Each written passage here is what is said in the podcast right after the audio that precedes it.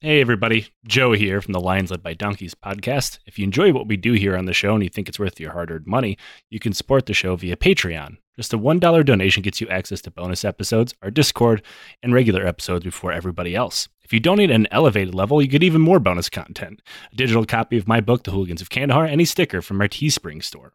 Our show will always be ad free and is totally supporter driven. We use that money to pay our bills, buy research materials that make this show possible, and support charities like the Kurdish Red Crescent, the Flint Water Fund, and the Halo Trust. Consider joining the Legion of the Old Crow today. And now back to the show.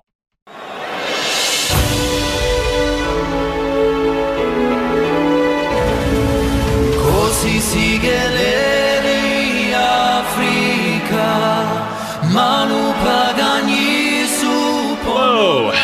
and welcome to yet another lovely episode of the Lions Led by Donkeys podcast. I am Joe, and with me is Liam. Hello, Liam. Hi, Joe. I didn't give you your uh, your contractual yay, Liam. I apologize. Yay, for that. Liam. I'll just do it myself. I, all right, I have to ask. Uh, maybe this is some deep lore shit uh, that happened before I was listening to your other show. Well, there's your problem. Plug. How did that start? How did the Yay Liam thing become a thing? Oh, I just said it for myself, and then Alice started saying it. I was like, "Yay, Liam!" Like, yeah, I'm here. I'm the least favorite uh, host of the fans, and they can all suck it. so you gave yourself a catchphrase, effectively. Yes, it did. Outstanding. Thank you. I, I mean, it, it worked. Yeah, it, it, it has a TV tropes entry. Does it really? Outstanding. Yeah, somebody made a TV tropes for Lions, and I have no idea who did it.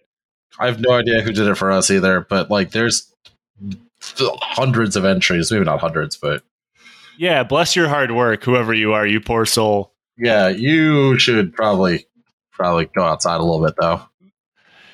I, I support them doing weird shit uh, like that because we do weird shit like to make this show. Yeah, well, that's true. Because we're idiots. That's it's fair. I would never deny that. Speaking of idiots, you know what we haven't talked about in a long time? Dead racists. Oh, good. Yay. I love dead racists. But I decided to do something that maybe a lot of people have never heard of before because a long time ago I read a book called The Bang Bang Club, which I don't know if it still holds up, but I highly recommend it as of right now. um, they made a, a bad movie based on it. Um, that was about a group of mostly South African photojournalists during the fall of apartheid. And it's very interesting. To it, one of them includes like the Pulitzer, I think is a Pulitzer prize winning photographer that took that well, very well known picture of the child with the vulture next to it. Yeah. Yeah, and he ended up, I believe, killing himself over, Yes, he over did. that. Which, yeah, uh, who could blame him, honestly? yeah, he was going through a lot of stuff before then as well. Yeah. Anyway, very cool book. But there's a side story to it that talks about the coup. And yes, I pronounced that correctly. And I Proud of you. you have no idea how proud I am of myself. But here from now on, I will call it a, a bop because that is apparently what it is commonly called. Now, the reason why we're talking about bop is because once upon a time, I labeled something the dumbest coup ever that we talked about on the show, namely Mhm. the uh, one in Venezuela from a couple years ago. Have we got a new one? Well, I think I spoke too soon, honestly. Ah. I think it is unfair to label that coup as the dumbest coup ever and not give the fine fine idiots that launched the bop coup their their credit. we got to give the Bop coup deal. I'll leave it for the the audience to decide. Though I know a lot of people want to laugh at the Venezuela one. It is funny. Uh, I honestly think this one is dumber. Uh, because let me let me set the stage for you. What if I told you a corrupt black South African anti communist libertarian joined forces with an Afrikaner neo Nazi in order to defend apartheid and nearly led to an all out civil war? Fuck. uh, all right. Yeah, I guess I'm on board. Like, I kind of do a lot of me, but yeah, right, absolutely. I understand it's a lot, and there's going to be a lot of weird parallels to modern history in this story. Because we do have to talk a little bit about apartheid um, and the collapse of apartheid, because I, I understand most people are aware of the concept of apartheid, but they aren't aware of like some of the nuance involved in it. And this is not going to be an exhaustive thing on apartheid. I Sure. will have to overlook some of it. Uh, maybe somewhere someone will do a, a full history of apartheid. I am very unqualified to do that. Yeah. We're two white guys from America. Yeah, I'm certainly not a, a black South African that was impacted by apartheid who should be telling that story. This, of course, brings us to the concept of apartheid itself. Long story short, this is a form of institutional racism and racial segregation, uh, meaning separateness or apartheid. Uh, that was slowly signed into law bit by bit. Like there was no apartheid law well, okay. it, it was something of um uh, of an accumulation of various different laws. Sometimes it's known as like petty apartheid laws, something like you know miscegenation laws, and other more important things uh, that would come later that were honestly much more vile. Uh, I guess if you're going to judge them, Big old racist snowball. yeah, exactly. Some people point out it started in 1949 with the prohibition of mixed marriages, but it only ramped up from there. And you can honestly, in my opinion, fairly argue it began way before this. There's the immorality amendment the next year, which made even fucking outside of your race illegal. Go away. Yeah, and if to, now to help you out, there was a, a ladder of races, if you will. Uh, there was four specific races mapped out in South African apartheid law: white, black, colored, and Indian. Uh, with every single one of those having a subcategory further within. Just to show how dumb this was, they would give certain famous, like black American singers and stuff, honorary white status so they could still come into the country and perform for white people. Like, just to show how stupid this was. Cool. Racists are the most stupid fucking people on the planet, dude. Absolutely, they're dumb as shit, and and their their stupidity is is very surface level. Arguably, the worst bits of it began in the 60s and 70s, but in reality, the seeds of what happened in the 60s and 70s were planted early on in the 1900s with uh, the Native Lands Act of 1913 that legally gave only 7% of all South African land to the native black population. I'm using the term black population as a blanket term. I understand there's a lot of different um, ethnicities and tribes involved. We will talk about more of those later. I can't talk about all of them. Just know there's more at play here. It's kind of weird, right? The white people of South Africa, Afrikaners, Boer, whatever, would openly admit that these are the the indigenous people of Right. the of the land in in these laws titles, but also like be like like the next line down, fuck them. It's Right. ours now. Like it's kind of unique. Land acknowledgements, but the bad kind. right it's it's like um i don't know do like canada doing land acknowledgement and then building a pipeline through it Right. so they had the native lands act which legally gave 7% of all south african lands to at most 7% i should point out um, to the native black population these were the worst tracts of land as you can imagine right. um, by the 1950s, this is enlarged to the Native Resettlement Act, which gave the government power. At this point, all government powers to the National Party of South Africa, which is an Afrikaner slash Boer. In my opinion, the the separation of those two people does not matter to me. White South Africans. It, Right. it, it was a white separatist, white nationalist nationalist party. I they're not neo Nazis, but we'll get to those guys. Superb. Yeah. But they are certainly white nationalists, and honestly, like a lot of what they did uh, is just uh, pretty much their entire existence is a sin upon the human race. Uh, but uh, Most things are, Joe. yeah, it's true. Now, the Native Resettlement Act gave the government the power to forcefully remove the black population from white majority areas, placing them on previously established reservations, of which there were 10. Now, the term reservation is used interchangeably with a few others, like the term Bantustan, um, Bantu, things like that. I'll use them all interchangeably. Eventually, the National Party, which was the one that would rule white minority South Africa pretty much for its entire existence, decided that this act still wasn't enough. By 1970s, using these acts, the white government forced around 4 million black South Africans to relocate to these reservations in what is one of the largest forced government evictions in history. I think like partition and like the Nakba are maybe worse. Partition might be worse uh, of of India Pakistan, Right. but this one is one of the worst. Christ. Great. This was targeted specifically to destroy black life in urban centers, specifically things like Johannesburg, Pretoria, places like that. But it was also targeted uh, at black landowners that still managed through some form of government, of which there's mostly all stacked against them to hold like farmland in areas that white people wanted.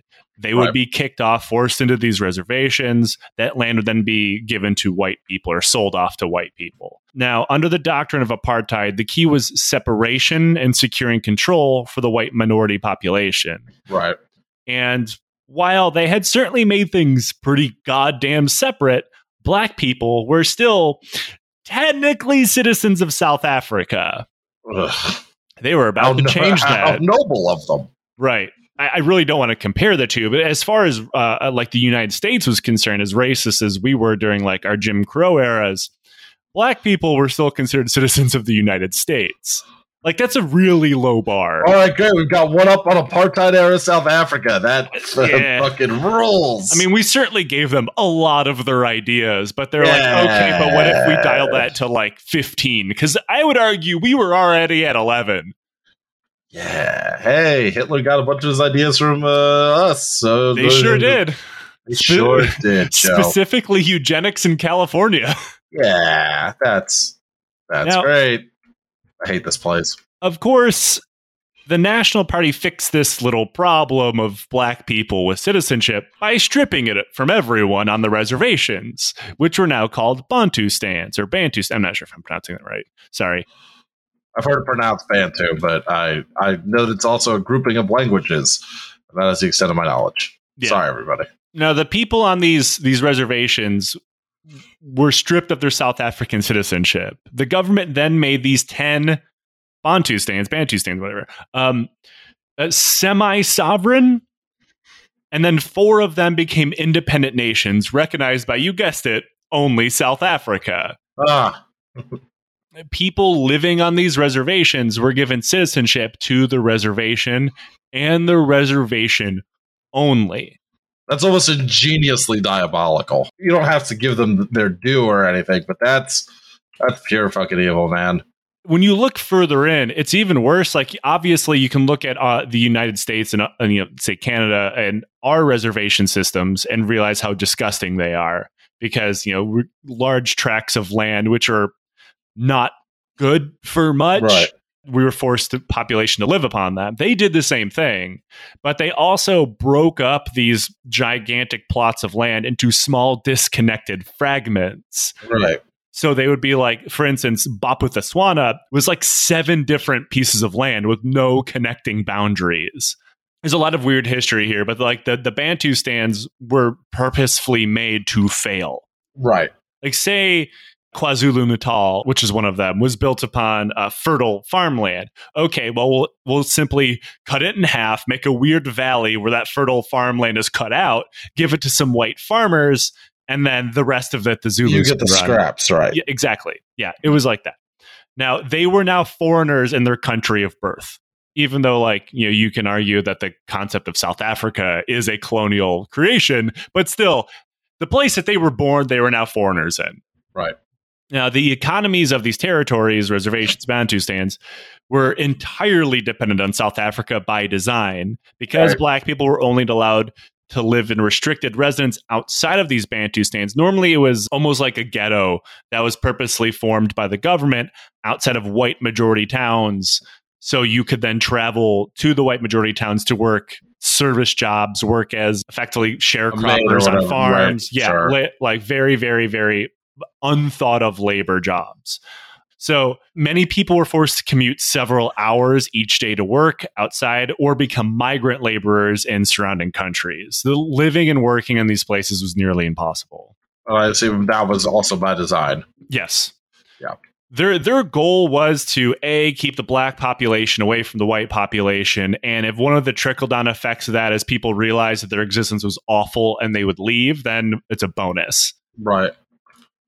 Now, this forced populations of these places to become concentrated in poor, overcrowded border communities within commuting distance of work and white run industries within South Africa, which I need to point out is every industry. Right. They controlled everything. Furthermore, the assignment of people to these Bantustans was seemingly done at random, with many people just simply stuck somewhere with no ethnic connection or tribal connection to Right. anyone. They were this is not their indigenous land. Like like the one we're talking about, Bophuthatswana, is considered an indigenous land for the Tswana people in some aspects. It's not all of it because you know it's chopped up, but there were some non-Tswana people that were simply stuck here, and the same thing would happen to KwaZulu Natal and the others. Like like fuck it, you're all the same to us. We don't care. You live Right. here now. You leave. You get brutalized by the military or the cops. Same scramble for Africa bullshit. Yeah, but you know the 1950s. Right. Cool. I love history. Yeah, isn't it great? And like, it's even funner when you think about like this is within your your like immediate family's lived experience, like lived lifetime. Like this is an ancient history. Since these places were legally separate from South Africa, the political realities within them could be much different. Some political leaders simply refused independence, seeing this entire thing for what it was. Like, no, the you're separating us. This is unfair. And a lot of these places um, just rejected working as a sovereign nation, which, of, of course, uh, you know, morally great idea. This this of course made things hard for them and the people within them, but like the nowhere had it good. I'm not. I'm certainly not judging anybody harshly for making Right. this choice. I think it's the right thing to do. Possible choice, yeah. And a lot of these places simply became a great place for the African National Congress or ANC to recruit people uh, to fight against white minority rule. Now, by the 1980s, after decades of unrest, civil disobedience, and uh, some Bush war for good measure, the cracks are beginning to form in the shitty foundations of apartheid. As it became clear Nelson Mandela and the ANC would eventually come to power, whether the white people liked it or not, people began to ask the obvious question what the hell were we going to do with these random independent states that the National Party had created out of thin air? Now, eventually, the governments of P.W. Botha and de Klerk, because these guys have just the great names all Mhm. around, gave citizenship back to the black people on the Bantustans. But uh, there was eventually going to be provisions to absorb them back into South Africa. But here's the problem Mm, not all of the Bantustans were considered independent states. what? Some of them were considered semi sovereign. Others were considered independent states. Specifically, like Bophuthatswana was considered an independent state. So if you happen to be one of the semi independent ones, you got your citizenship back. But if you happen to be in one of the ones that were considered independent by, remember, the National Party only, then you had to reapply for citizenship. Cool. That's terrific. I hate racists so much. Now, and also the National Party's ideas began to form into okay, well, since our loose grasp over South Africa is going to change, we can't stop that. Um, we're either going to change it in negotiation rooms or we're going to be dragged through the street by our feet until. Drag through the street. Drag through the street. I got some good news for you later. Uh, now, the idea turned into some kind of loose racial confederacy, uh, which, of course, was based on the Bantustans with white people still dominating it because this is a National Party idea. Of course, ANC was like, no, that's fucking stupid. We're not doing that. right. Now, this did have some support uh, amongst Bantustan leaders. One was uh, KwaZulu Natal, where uh, there was something of a uh, they they strongly strongly uh, uh, distrusted a strong government, central government, because look at the central government that they were dealing with at the time, right? Fair enough. Another one, and I'm not going to go into like the Inkatha freedom uh, or the history of, of the Zulu, uh, KwaZulu Natal at the moment. There's a lot there. Uh, they also would work with a lot of very weird people that would hate them in any other situation. But they didn't go quite as far as the guy we're going to talk about today, who is Lucas Mangope, the president of BOP. Um, now, BOP was one of the Bantustans considered to be independent, and Mangope was its leader, who fully bought into the system, not for any ideological reasons, but because this allowed him to rule over BOP like a shitty feudal lord and be cartoonishly corrupt as he ever wanted to be. Right. Yeah, because of course someone's going to take advantage of this situation, right? Yeah, someone's got to make money from this. Now, the people of Bop, like every Bantustan by design, were desperately poor. And this is actually despite the fact that Bop was sitting on a lot of mineral wealth. which Mangope made sure to exploit for his only personal wealth. Uh, he turned the Republic into something of a broke ass Las Vegas for rich white people in South Africa. Um, because the National Party was, as you can imagine, incredibly conservative, as all white nationalists are. Right. Um, this meant like gambling, strip clubs, brothels, all those things were illegal in South Africa. But because in South Africa, Bop was now a foreign country, Mangope could make his own laws. So he made all of those legal. Hey, man, hustler mindset, you know? Grind never stops, Joe. Got to get that Mangope grind set, right? uh, now, white business owners uh, and entrepreneurs of the very racist South African type uh, through incredible amounts of bribes through Mangope, which is how this government ran. He pretty Right. much stole everything that wasn't nailed down. Like civil servants were really never paid on time, things like that. He completely stole every election. But white business owners eventually opened Sun City, a gigantic casino and resort, Oh, which was just across the border of the Republic because they were very close to Pretoria and Johannesburg, which were white majority areas. Right. So they just have to dip their toes in Bop, go into the giant hedonism uh, Sun City place.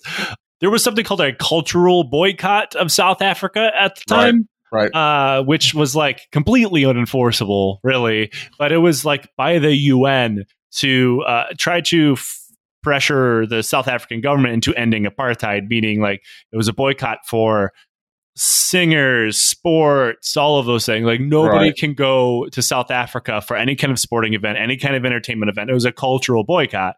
So the fun entrepreneurs of Sun City had a point. Bophuthatswana is not South Africa. You can come to Sun Oh, City God damn it. and dude. perform. Now, of course, anybody with any two brain cells that rub together be like, no, that no, bro, that's that's South Africa. it's but- still bad. You're you're forgetting how much money these people were willing to pay, which was a lot. Now, the casino, even though it was in Bop, was still racially segregated and under the control of apartheid rules because it was owned by white people, and Mangope really liked Ugh. white people money. And not to mention, like the people that lived in Bop were never going to be able to afford to go to this place anyway. It wasn't for them. Right. Um, now, if you're wondering who some of these performers might be, so you can get mad, the Beach Boys, Elton John, Cher, and fucking Queen, Ah. to include with Freddie Mercury. Like this is before he died. Uh, now, I'm disappointed in Cher as a fellow Armenian. She should know better. Um, now, Queen made like a really piss poor excuse. Is like we just go where we're entertaining people. They're like, then why did you go to the Mhm. casino and not to like the capital of Bop? Mm. and yeah, Awesome. didn't have didn't have a lot of uh, explanation for that. Now, Never do. yeah, yeah, and especially because like Freddie Mercury is is not a white man who grew up in the UK. He should know what like racial discrimination look. I, I'm just disappointed, guys. I'm sorry. now, um, Mangope was more than happy to allow white people to come in, extort and extract money and resources from his people because he got kickbacks. He was incredibly powerful. Nobody challenged him. He was also the richest person in this country outside of the white people in the casino, because of course he was. Now, uh, I already said that he rigged every election that he took part in, with the added funny bit of he had assistance from the South African intelligence service to help him Right. because like having a vocal Bantustan leader support the system was invaluable to them. Right. I can imagine. So whenever he needed help from the white government, they're like, "Yes, absolutely. Well, just just stay over there. No, no, no. Just stay over there. We'll come and help you." Come into my hedonism palace. Yeah, exactly. Now, this led to a ton of coups over the year, as you can imagine. With each time Mangope was overthrown, the South African Defense Forces would roll through and put him right back in place. Uh, Now, whenever tens of thousands of civilians would take to the street like they did in 1990 to protest Mangope being you know shitty at his job, he had a personal army to handle that called the the BOP Self Defense Force, which would shoot at them. Uh, he also outlawed the African National Congress, Mandela's group. cannot wait for this. Does this guy get dragged through the streets too? Unfortunately, Mangope does not. Oh, His party was actually in BOP politics until like a couple of years ago. fuck, fuck. Jesus Christ. Now, Another small detail here the Defense Force, the BDF, was led by, you guessed it, I'm sure at this point, white officers from the South African Defense Come Force. on, dude. Do you want to bet who is in his Republican government? No, not really, but More white people. yeah, I mean, duh. This somehow gets worse. This included Mangope's Minister of Defense, Rowan Cronjé, who was the oh, he former sounds like a war criminal. He was because he was Yep. the former Minister of Health, Education, and Labor from drumroll Rhodesia.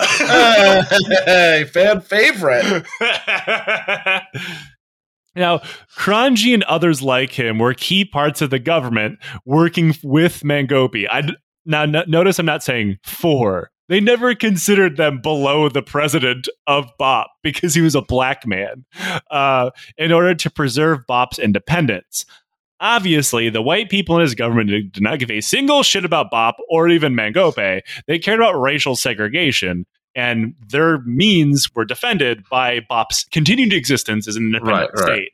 He he didn't even like tamp down on his Rhodesia isms while he was a member of BOP's government Well, at least he's consistent. He was questioned at some point about all the white dudes in Bop's government. Like by Yeah. it was a foreign journalist, of course. No South African journalist would ask him about this. Like it was a foreign journalist when there's a lot of unrest. Like, well, if this is a black, supposedly indigenous republic, why are you the minister of defense, white man from you know former city known as Salisbury? Uh, he said, "quote President Mangope has realized that." From the first day, to run a complicated business of government is not yet within the grasp of his people.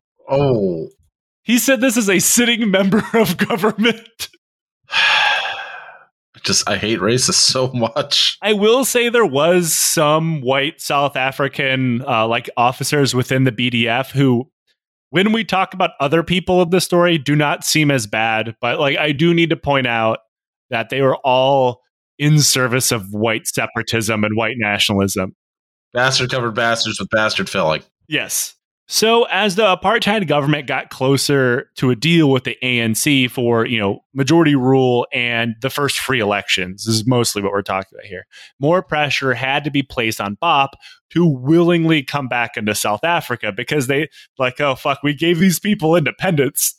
Now they want to keep it. Shit. Right. oh no, our plan has failed. Our white nationalist experiment is blown up in our face. Uh, who could have seen this coming? Yeah.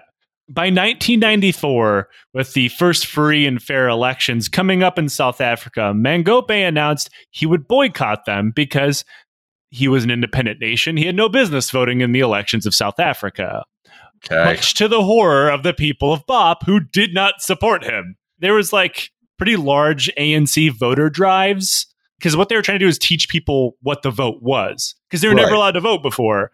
Um, and when ANC teams, which admittedly I know there's some like political uh, friction between ANC and other political parties, even during this time when it comes to ending apartheid, ANC did a lot of footwork when it came to showing people how the vote was going to work Sure. especially because there was a very high illiteracy rate in a lot of these places, again, by design. So, like when ANC polling groups came out to like teach people how to vote, uh, BOP's BDF was sent out to like chase them away and arrest them. Like the ANC was outlawed even to do Mhm. this, which was, you know, a civil service effectively. Now, when it came to resisting the vote, like I said, they were not alone in regards to the Bantustans. Uh, I already talked a little bit about KwaZulu Natal. They threatened to boycott the vote of the main Zulu political party, the Inkatha Freedom Party. So the ANC sat down and negotiated them on a few things. For instance, their very warranted distrust of a strong central government Mhm. uh, and they they smoothed things over. That that left Bop standing alone. Well, kind of alone, because standing with them against the return or the birth of really majority rule in South Africa were a whole lot of white Nazis. Hans fuck ass. Yes. And my God, did they support Bop's mission to stay independent because they knew that this was the future that they wanted and the Right. past that they had. Now, this brings us to the AWB. Uh, now, I'm calling them the AWB because that is what their acronym is, uh, or their abbreviation is, from a completely unpronounceable Afrikaner name Yeah, uh, but it stands for the Afrikaner Resistance Movement. Now, the AWB was founded in 1973 by an absolutely renowned fuckhead named Eugene Terre'Blanche. Fuckhead name too. His name literally translates to Eugene White Land. That's what it says on the tin. yeah. Now, to the shock of many, I'm sure, started out as a cop. Oh wow. Wow. now, he worked in what is today Namibia as a cop, which was then Southwest Africa. Uh, now, he decided being an apartheid era cop was not racist enough. So he resigned after four years of service to take a run at politics with the HNP party, which, again, I have, it's uh, Afrikaner shit that I can't pronounce. Racist grind never stops. Dutch people are the fucking worst. Dutch people, your language is fucking uh, just incredibly hard for me. Uh, Uh, yeah, just throw some shoe polish and tell us how mad you are. now, the HNP was itself a even further right wing splinter group of the ruling National Party. Jesus Christ, how? Exactly. I gotta say, how fucking racist are you when you break off from the National Party of Apartheid South Africa? These Africa? guys are scrubs. this your party plank just says I should be able to say it with the hard R. Uh, 100%. Yeah. Uh, I oh mean, yeah. Yeah, that and openly wearing swastikas. Okay, we'll get to the swastika part. We'll get to the swastika part. Swastika fart. Uh, now, his attempts at office failed because even in rural South Africa, is like he's in Ventersdorp, which is a very white majority area. It's a rural area with white farmers, so they're even further right than most National Party people are, as normally is the case, right? Even in a place like that, like the H and P barely got any vote. I think he got like four percent of the vote in the local Mm. elections. So yeah, he's a fucking failure. I'm sure he's not going to let that stop him. Now, this led to him founding the AWB as a secret society of neo Nazi nerds and losers. But I repeat myself. Their flag is literally just a very dumb looking swastika, though Ugh. Terre'Blanche and the rest of his fellow AW dickheads, most of whom are dead now, rest in piss, uh, refuse to say it's a swastika. Now, Liam, this is not a, a visual medium. We do a podcast, but I'm going to ask you to look up the AWB's flag and tell me what you see. One moment, please. AWB flag, which I'm sure will get me. That's why I used it. Come on. okay, so let me tell you what their rationale is.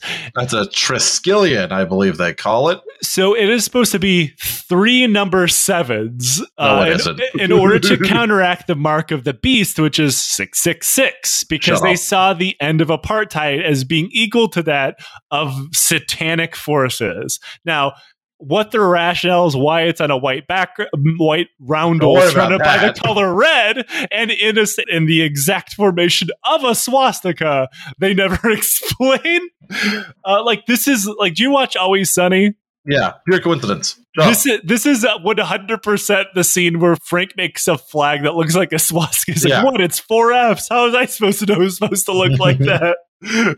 Now, the AWB did not remain a secret society for long. However, they rose to the public attention because they were literally tarring and feathering college professors they did not agree with and wait for it, called Marxists. Mm. He- hearing any any Hey, Weiss, where you at? Now I- I'm gonna go. I- I'm gonna openly say here these uh, these slight connections are gonna turn into gigantic screams of connections in, in a very short amount of time.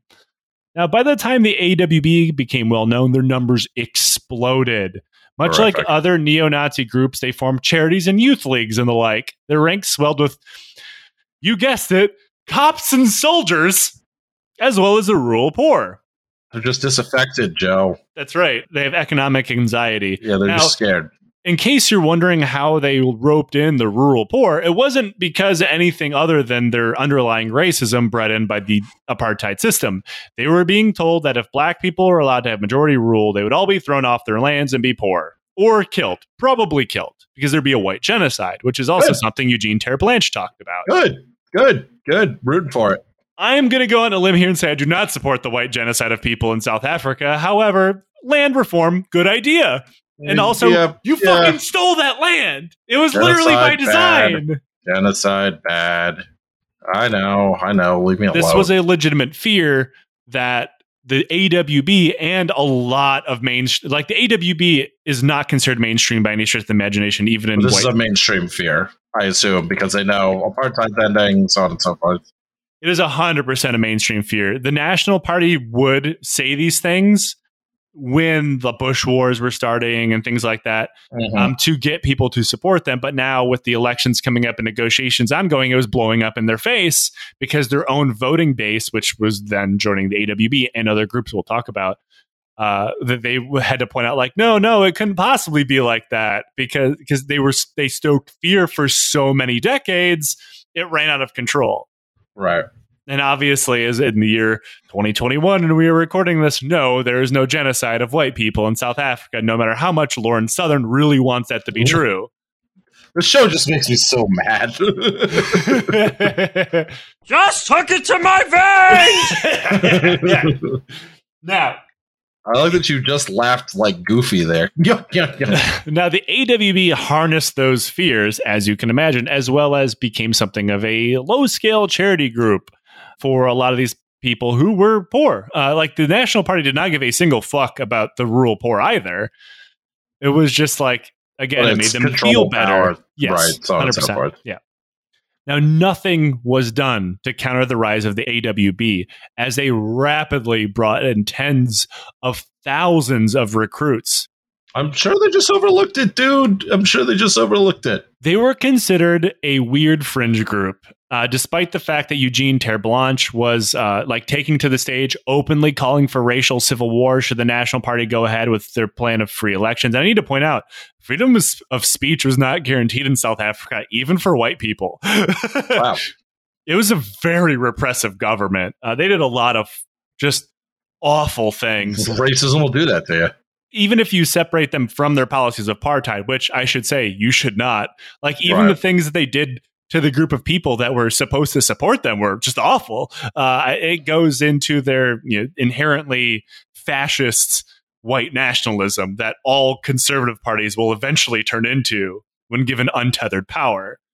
That's a topic for a different day. Oh, they sure will, Joe. Now, nothing was done to counter them, like I said, uh, despite the fact that Eugene Terre'Blanche was just openly breaking the rules and law everywhere he went. I mean, of course, it helped that a lot of the cops were AWB members. Um, now, as always, despite the fact that this group had countless allies in the national government, to include soldiers, cops, rumored ministers of parliament, like lower members of elected office, local members of government, things like that Sure. This broke out into violence because of course it does that's what uncontrolled fascist groups always turn into like also there by design, yeah. yeah and that, and I shouldn't have to point out they also had a weird fetish with uniforms because all fascists have a weird fetish with uniforms. Like one of uh, like the main sources I use in this, which I'll, I'll link to the show notes, like it it has a lot of videos of AWB uh, meetings, and it always includes torchlight gatherings and AWB dudes in black uniforms doing really lame karate in formation. Jesus.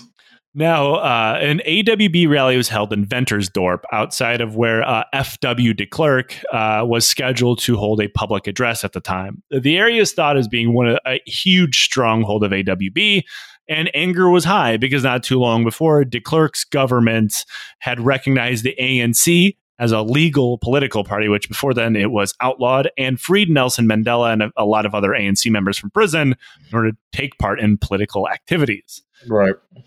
Now, this is considered effectively race treason to the AWB. And to be fair, consider that to a lot of members of the National Party as well. Now, after several run ins with cops, not to mention uh, that many of the AWB members are cops themselves, Right. the AWB began to develop and train in tactics to defend themselves against the state because cops in South Africa, even towards white people, were just vicious monsters. Race didn't matter at that point. You were against the state. You had to go. Right. They disappeared a lot of fucking people, um, especially like uh, white anti apartheid activists. A lot of them motherfuckers had a bad end. Uh, not to, to make this about them, but the cops attempted to exact violence on the AWB, but the AWB had trained for them in very weird ways. Uh, like, for instance, to protect themselves from tear gas. They're very dumb formation based karate. Well, they had guns, first of all. They didn't try to fist fight the cops because that's stupid. Uh, they brought stuff with them to protect them from tear gas, and they even casted like plaster of Paris shields over their arms and legs to protect them from police dog bites, which is honestly kind of ingenious. Now, the AWB were also heavily armed, which of course would lead to shootouts between them and the cops. But the thing that they are probably best known, even outside of the Bop coup, is the Kempton Park World Trade Center incident. Oh boy. Never want to hear World Trade Center and incident in the same sentence. Thankfully, the AWB did not have their pilot's license or instrumentation license. I forget what Muhammad Atta had. Um, now, in 1993, there's a meeting going on there where there are multi party talks going on to end apartheid and bring a, a, vote to the table, which obviously the white people would lose. Now, despite the fact that the place was under armed guard by cops and soldiers, the AWB and allied white nationalist militias, mostly like the Volksfront, were under the guise of a protest and stormed the building in an armored car. Okay. now, in case you're wondering if that sounds familiar, uh, you know, uh, using the guise of a protest to storm a political building, Hmm. Uh, if you look this up, I was curious myself. I looked this up on Wikipedia, and if you look at the very bottom, like also read 2020 Capitol insurrection, I was like, yeah, nailed that one. Yep. now, a few cops did try to stop them, uh, but they were immediately outnumbered by AWB men who beat them fucking savagely. Most cops and soldiers simply stood aside and let them do their thing because they were probably friends with people in the group. Right. They're just like, oh, hey, it's Dave. or more likely, they tactically, politically agreed with right. what they were doing, which is also terrifyingly common. Um, now, the AWB seemingly were shocked that they just waltzed right in. Like I say this often, it's like a dog actually catching the car tire. Right. Um, so they just kind of hung around inside, spray painting the walls, literally pissing and shitting all over the place. That's Christ. Have some fucking respect for yourselves, right? You're supposed to, dude. You you you see yourself as the master race, and you're popping and squatting a, a pile of shit in the corner of a building right now. You don't even respect your own beliefs. this all ended with them cutting a deal with the local police commander that nobody would be arrested and they would simply be allowed to leave and go home, and that's what happened. Now, cool this might surprise you when um, you have an armed group that seemingly has a wink, wink, nudge, nudge tactic agreement with the state that they're allowed to do whatever they want.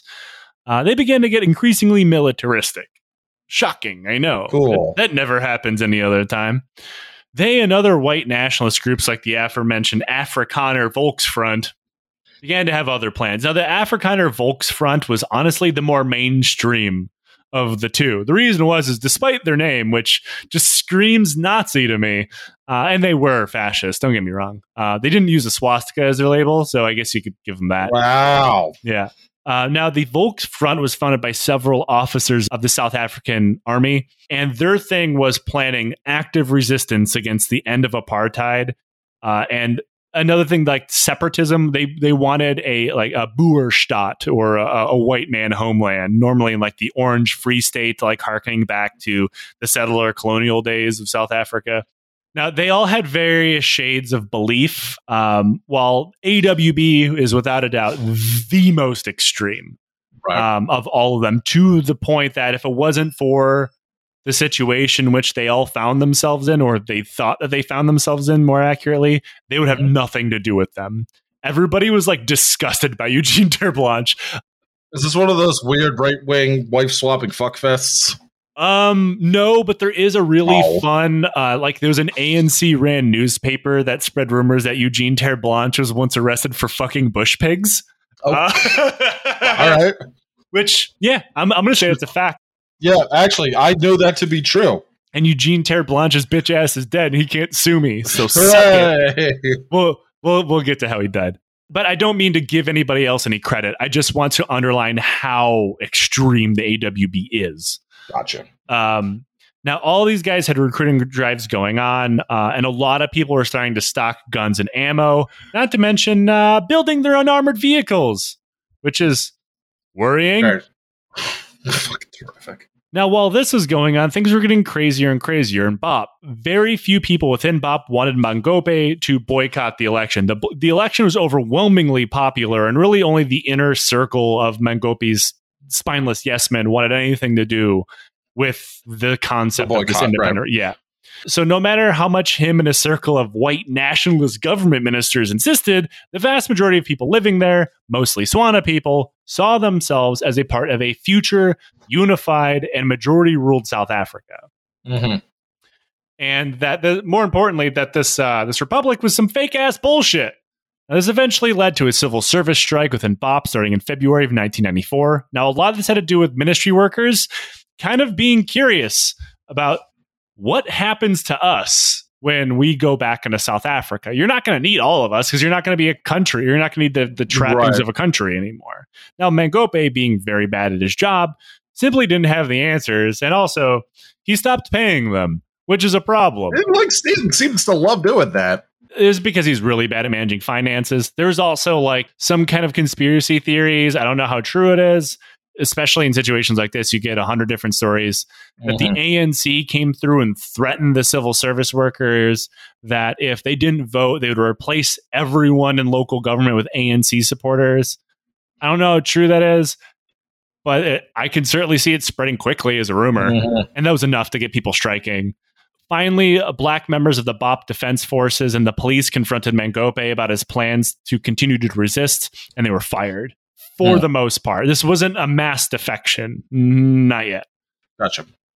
Mangope simply told them, "quote I have powerful friends." And now I do have to say, Mangope is a fucking liar and a fraud. It's got to be a Ronald Reagan. Yeah, well, if Ronald Reagan had significantly less power, and goddamn, wouldn't the world be a better place if that was true? but he was telling the truth about having powerful friends. One of them was a guy named Constant Viljoen, who was a general in the South African army and one of the founders of the Volksfront. Right. Now, Constant Viljoen was considered like the mainstream white separatist leader at this point. He was openly championing the concept of a Boerstaat. A lot of people had loyalty to him in the military, which was Ah. worrying. Um, now, as the transition to majority rule was not complete, and the roots of apartheid ran into the foundations of every single institution in South Africa, people Right. began to fear that in the event that people like, say, the AWB or someone like Mangope actually went hot with their threats of civil war, that South Africa would lose control of its own army, which was commanded by people like Viljoen. Uh, so, like the concept of Viljoen and his Volksfront, which ranks are mostly made up of reservists. So, like, people were pretty fucking worried. Sure. And this included the National Party. Like, the National Party was not 100% sure if they used the army if it listened to them at this point. That's fucking alarming. It's not good. No. Now, as the protests in BOP began to spread, Mangope saw himself as a victim of vast communist conspiracy perpetrated by the ANC and, somewhat confusingly, the National Party, who were absolutely not communist. Now, the ANC, yeah, absolutely, sure, but like not the National Party at all. Man. You couldn't even call them National Socialists. Taking the train to crazy town. It's like uh, if you jump into modern times, if you call something anti communist or communist, it literally just means things you don't like, at least in the United States. Uh, for Yeah. people who don't live in the United States, our, our political reality is very stupid. Dumb as hell, baby. Now, soon the civil servants were joined by students as the protests grew out of control, and BOP was like barely policed in the best of times because the police were yes men, and so were the soldiers. They're commanded by literal white separatists, so like you couldn't expect anything of them the best of times. But like like I said before, BOP was split into seven different disconnected chunks of land. So as these protests popped up, they were almost impossible to put down. Uh, there was no continuation here, which I mean, sure, they were, it was created that way on purpose. So even if Mangope was good at his job, it probably would have been impossible for him to deploy and control this rapidly spiraling situation. Sure. So he called on Viljoen and the Volksfront to help him. This is where things get weird. And I can say for the first time, Mhm. probably in my show's history, that I reconstructed what happens next from literally these three people talking on camera. now, Viljoen described himself as happy to deploy what he keeps calling farmers into BOP. I need to point out these are all military reservists for the most part. Yeah. While they may have been farmers, they were armed, uh, and some of them who were not reservists had been trained. This is also where we get a weird break in just what happens next. Mangope and Viljoen insist that neither of them ask Eugene Terre'Blanche and the AWB for help. Nobody called the AWB for help. While everyone involved in the situation is terribly far right, the AWB was known for being just rabid, racist, and psychopathically violent. Mhm. Not to mention the swastikas were off putting. If you're using a swastika, man, I know, I know. Oh, it, well, it's not a swastika because of this technical it's a motherfucker. swastika. Motherfucker. Uh, I think there's actually uh, a U.S. based neo-Nazi group that also uses that logo. I would not be surprised. Uh, like, unfortunately, a lot of things. Apartheid era South Africa gets a lot of very strange fanboys, much like Rhodesia does, and I'm willing to bet that graph is a fucking circle. Oh, for sure, dude. Now, the reason why there's some confusion here is the Volksfront and the AWB were political allies, and they had worked together before, like on the the storming of the of their World Trade Center in Ventersdorp. Right. So uh, Terre'Blanche announced that he and the uh, AWB were simply going to go help anyway. Now, when Terre'Blanche went public with his intention of joining forces with the Volksfront and the BOP government, parts of the BOP police and army mutinied, joining the protests and taking their weapons with them. Now, All right. Thanks, guys. Viljoen, who was somehow the most level headed in this entire group, Jesus fucking Christ. attempted to stop Terre'Blanche from getting involved. And he went to the head of their political alliance, which is known as the White Right Alliance.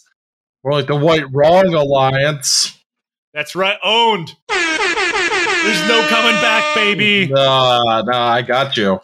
Uh, but I'm Fuck without going racist. without going into the reality of their politics. I'm sure you can imagine what they are. Now, the head of this alliance told Terre'Blanche to fuck off and not go near Bop because not because of any political differences. Remind you, they're all part of the White Right Alliance, but it was optics. They had the AWB on call for a very specific reason. You needed Mhm. someone to do just street violence. AWB were your people 10 times out of 10 but they were not good when cameras were on them. Again, because they were insane racists who wore swastika armbands. When you needed someone to make a political stand, um, to make their political argument mainstream, you called Viljoen. And that's what he was trying to do. So the political alliance told Terre'Blanche to fuck off. And even this group of white nationalists knew their entire mission would be disregarded by people at large if they allowed Terre'Blanche in. Because most white people in South Africa who were baseline white supremacists at best Right. considered the AWB a bit much. They didn't want them going anywhere near it. It's like being a white supremacist, being like, nah, nah, not this guy, though. Yeah, exactly. Uh, I mean, granted, Terre'Blanche brags they had a membership of a half million at some point, but that's probably not true. Um, it was probably a hundred thousand at least, though. So, I mean, they, which is still a, a minority. I hate Nazis. Now, more specifically, Viljoen probably knew that the AWB showing up in BOP would cause things to fly off the handle. And the Volksfront might be able to bring peace, quote unquote peace, mind you, uh, to BOP.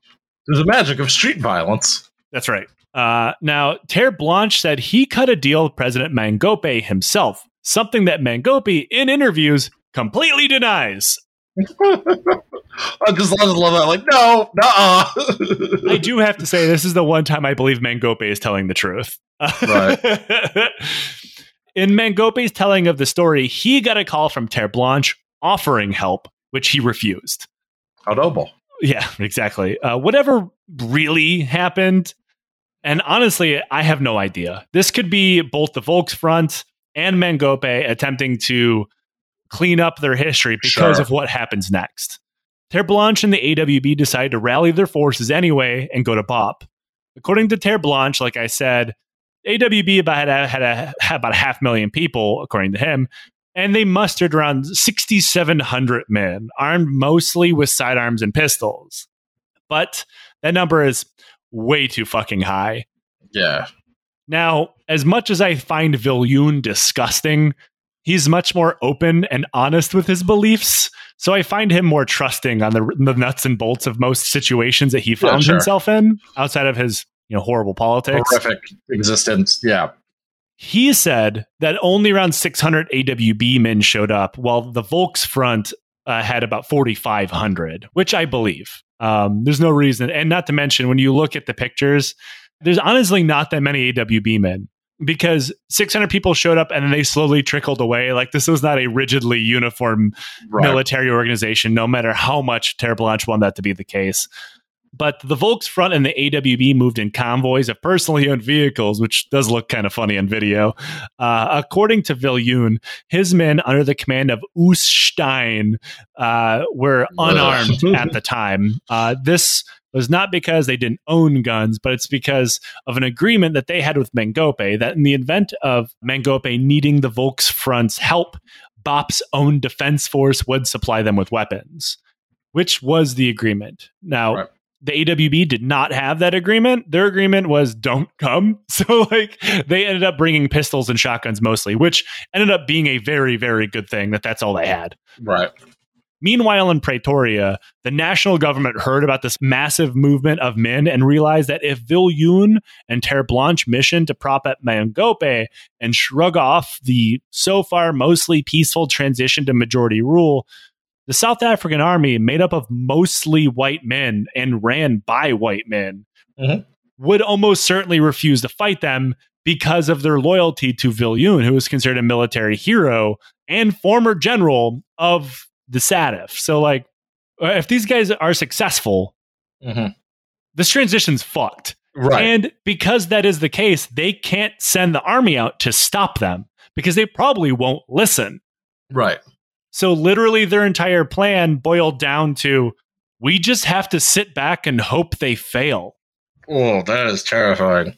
which is kind of incredible in, in retrospect. Like, really, all we're going to do is cross our fingers on this one, folks. All right. Good luck, everybody.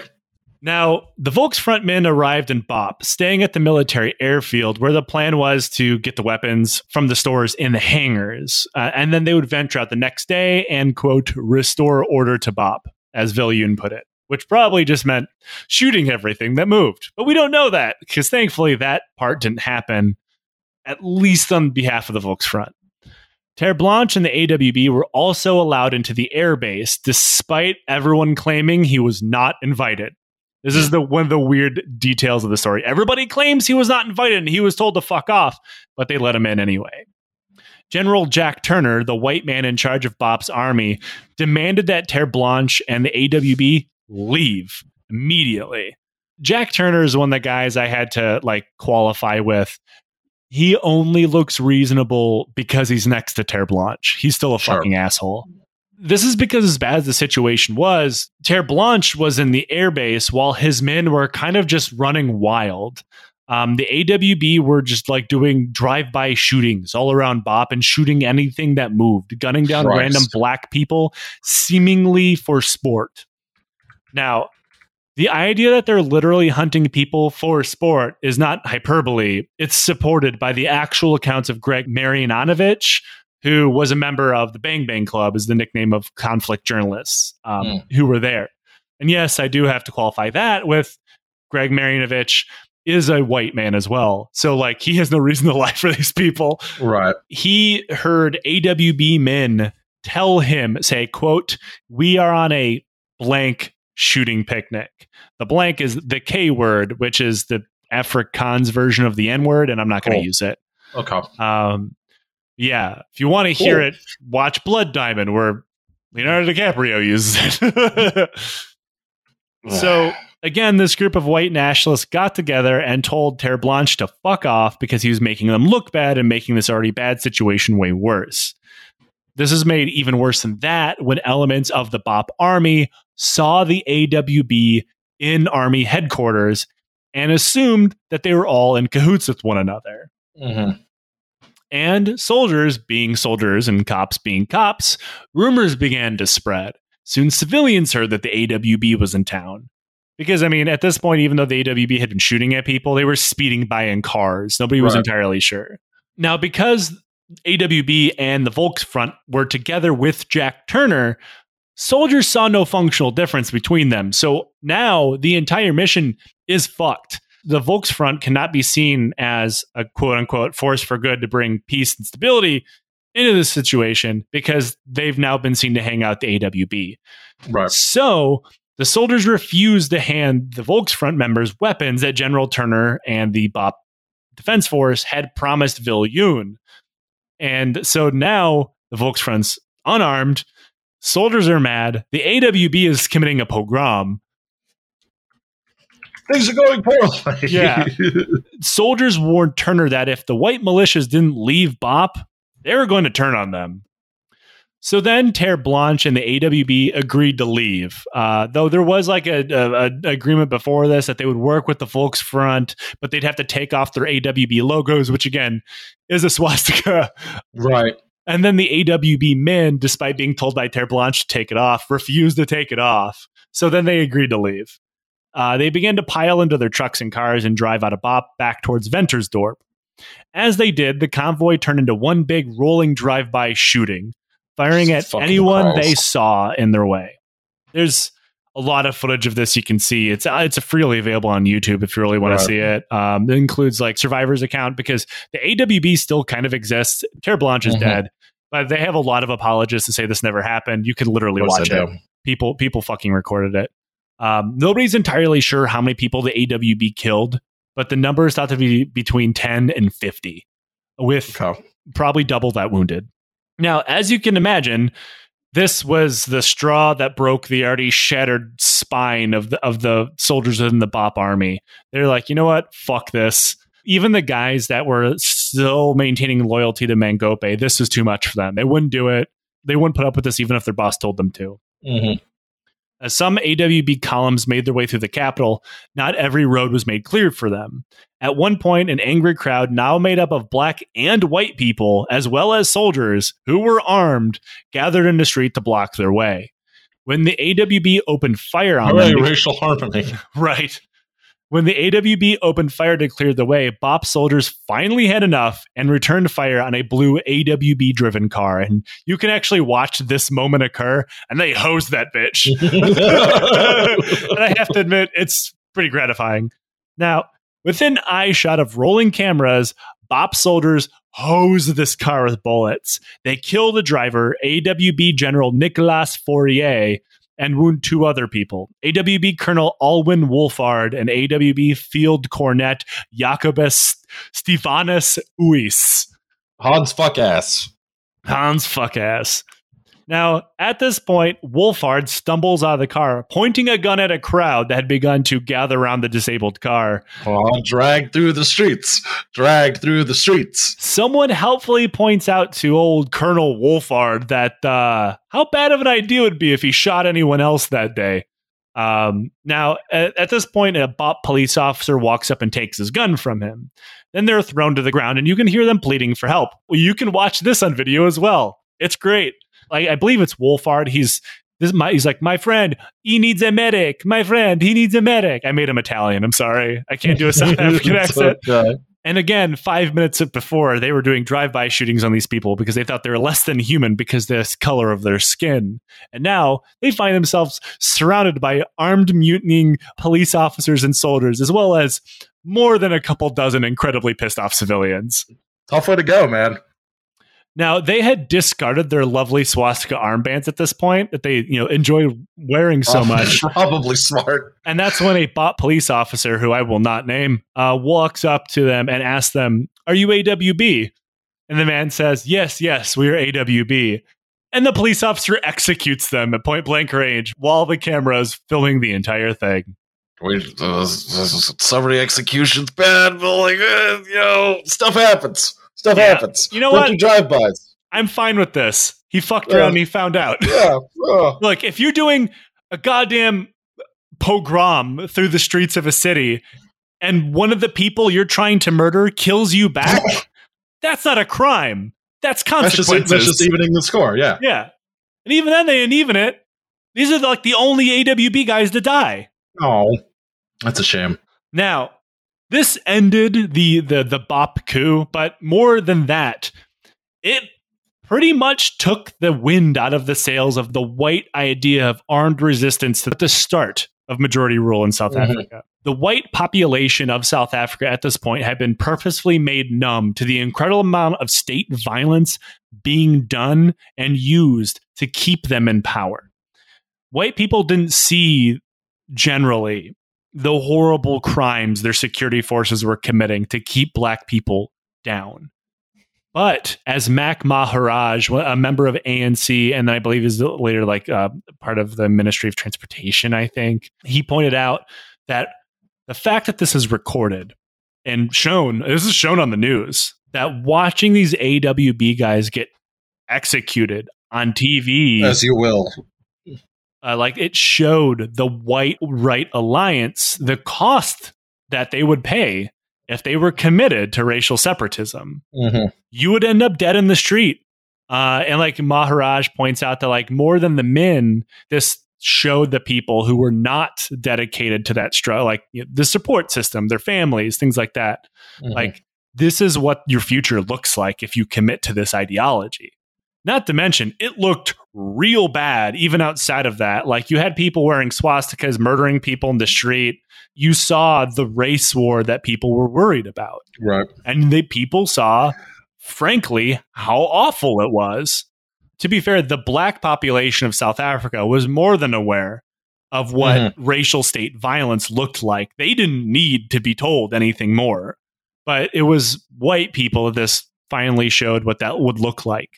Not to mention uh, the white right alliance kind of crumbled as an effective block in any sort because while this was happening while the awb was being murdered in the street the Right. Volksfront refused to come to their aid. Oh, funny how that happens. now, at this point, the South African government finally got involved. Um, they sent the the military uh, under the guise of protecting the embassy, of course, to Mhm. escort the Volksfront out of Bop before it turned into a massacre. Um, now, just to show how much this changed the political reality for white separatists in South Africa at this time, Constand Viljoen, the commander and one of the founders of the Volksfront, and like I've pointed out, considered the most able to throw this entire transition uh, to majority rule into chaos, ordered his men to vote. Wow. Yeah, it turned out getting your brains scattered on the side of the road and bop with a swan it changes a few minds. Yeah. All right.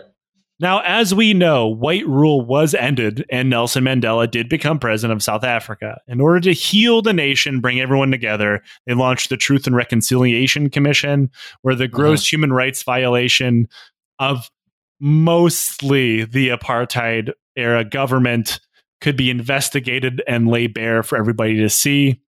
And people could admit their crimes and apply for amnesty, where overwhelmingly amnesty was approved, with the exception of very few people. Right. It's not for any of us to say if that was a good or a bad thing. I think it's the best case scenario. Yeah. Least bad option, Sure. but not a happy one, certainly.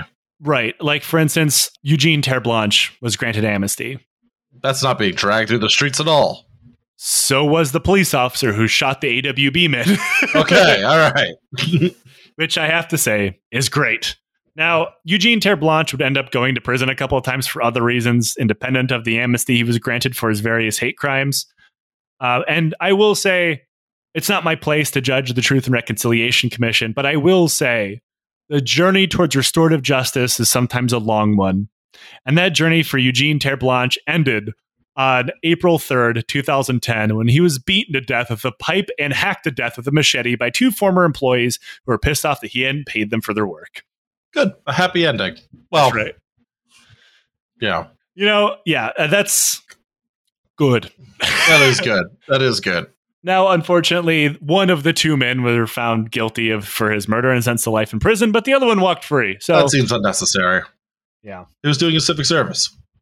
Now, I will end this on a good note. Liam, we do a segment on the show called Questions from the Legion where we answer your questions. You can ask us uh, via DMs and Patreon through our Discord, email. like how you always say this as if I'm unfamiliar with the concept because you always say Liam.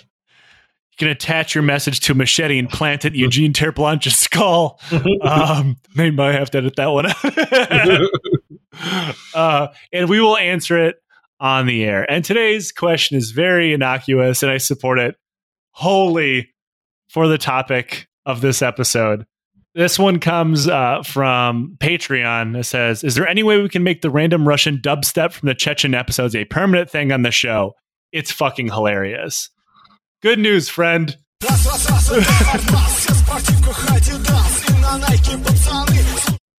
There you go. It's it's on the soundboard forever now. Yay.